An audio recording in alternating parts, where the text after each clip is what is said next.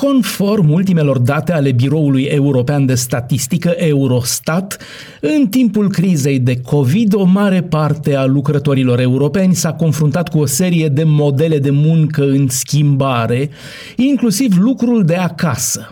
În 2019, aproximativ unul din 20 de angajați, 5,5% în Uniunea Europeană, cu vârsta cuprinsă între 20 și 64 de ani, lucrau de obicei de acasă, unul din 20. Impactul crizei COVID a fost evident deoarece această pondere s-a dublat în 2020 la 12,3%.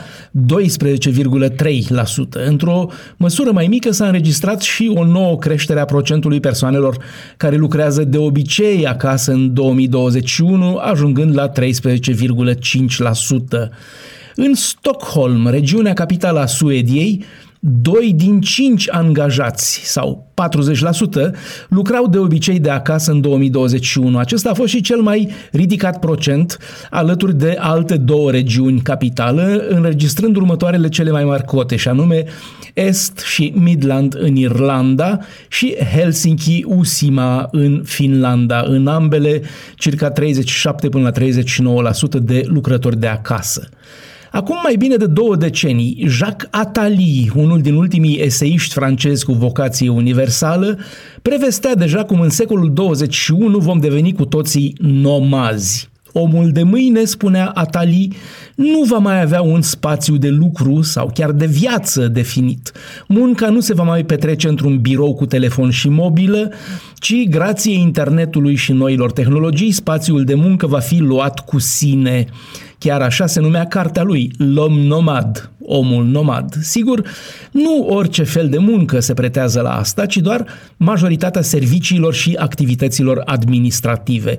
Vor exista întotdeauna lucrători în siderurgie, bucătari, polițiști sau chirurgi care trebuie să fie la fața locului, dar cel puțin în privința serviciilor și administrației putem la rândul nostru prezice că va veni momentul în care se va fi încheiat definitiv cu acel open space al unor mari administrații și redacții cu arhitectura aceea de birou unic, fără pereți interiori între mese, ca o hală unde oricine poate vedea pe oricine.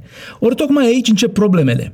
Suntem departe de a imagina care va fi bilanțul psihologic al acestei revoluții în muncă. Principalul neajuns se vede deja.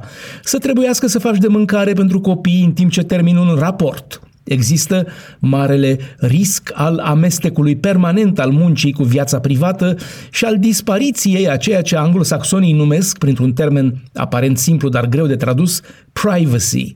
Și mai e ceva pe care nicio videoconferință, ba chiar nici recursul la holograme nu îl vor înlocui, și anume relația umană directă prin abstractizarea muncii, se ajunge la o lipsă de fidelitate pentru companie și colegii cunoscuți doar prin intermediul unui ecran și, desigur, atomizarea accelerată a societății pe măsură ce fiecare monadă, fiecare apartament, celulă, loc de lucru va deveni o simplă alveolă, în ciuda confortului afectiv și familial. Apartamentul birou va fi simultan ceea ce poetul Ion Barbu numea în poemul Oul dogmatic palat de nuntă și cavou. Bruxelles, Dan Alexe pentru Radio Europa Liberă.